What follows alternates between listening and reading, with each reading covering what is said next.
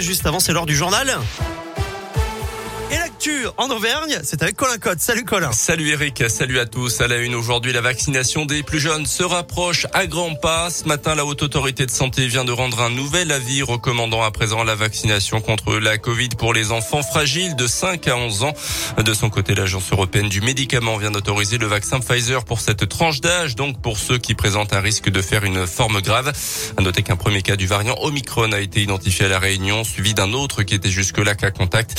Le patient était de retour d'un voyage dans un pays d'Afrique australe. À noter chez nous dans le Puy-de-Dôme que l'école élémentaire de Combronde sera fermée pendant une semaine en raison d'une multiplication de cas de Covid parmi les écoliers ces derniers jours d'après la montagne. Les enfants devraient donc réintégrer leur établissement le 8 décembre munis d'un test négatif.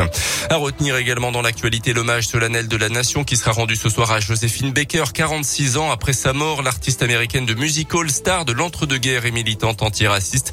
Elle s'était engagée dans la résistance française contre les nazis. Elle entrera symboliquement au Panthéon. Une cérémonie est prévue à partir de 17h tout à l'heure. Dans le reste de l'actu chez nous, cette bonne nouvelle à Clermont, l'adolescent de 17 ans disparu depuis dimanche soir a été retrouvé en vie hier soir selon la police qui avait lancé d'ailleurs un appel à témoins. Il était parti de chez lui uniquement vêtu d'un pyjama sans téléphone portable ni argent. On ne sait pas encore où il est allé pendant ces 24 heures de disparition. Du vin 100% Clermontois, est-ce que ça vous tente? Depuis 2012, une parcelle de vigne est exploitée sur les hauteurs de la ville sous l'impulsion de la municipalité de la fédération viticole du Puy-de-Dôme. À l'époque, pour en faire connaître cette parcelle, une opération de parrainage avait été mise en place. En payant 800 euros, les Auvergnats pouvaient donc parrainer un cep de vigne pour une durée de 8 ans et recevoir à partir de 2015 une caisse de 6 bouteilles tous les ans.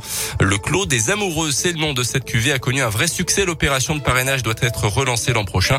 Depuis ses débuts, c'est Vincent Ozone installé à Sébaza qui exploite cette parcelle si particulière. On l'écoute.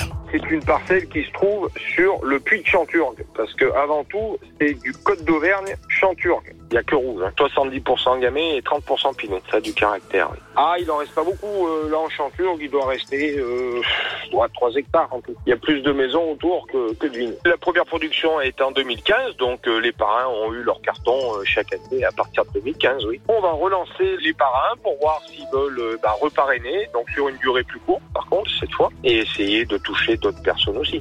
On ne connaît pas encore les tarifs hein, pour la prochaine opération de parrainage du Clos des Amoureux, mais les parrains s'engageront pour une durée de 5 ans. On termine avec le foot et une entrée en lice en 32e de finale de la Coupe de France C'est l'un des petits poussés de la compétition pour le Clermont Foot. Le tirage au sort c'était hier soir. C'est le club de chemin bas d'Avignon en Régional 2 qui affrontera donc les Auvergnats, club qui évolue euh, comme son nom ne l'indique pas dans un quartier de Nîmes dans le Gard. Match le 18 ou 19 décembre.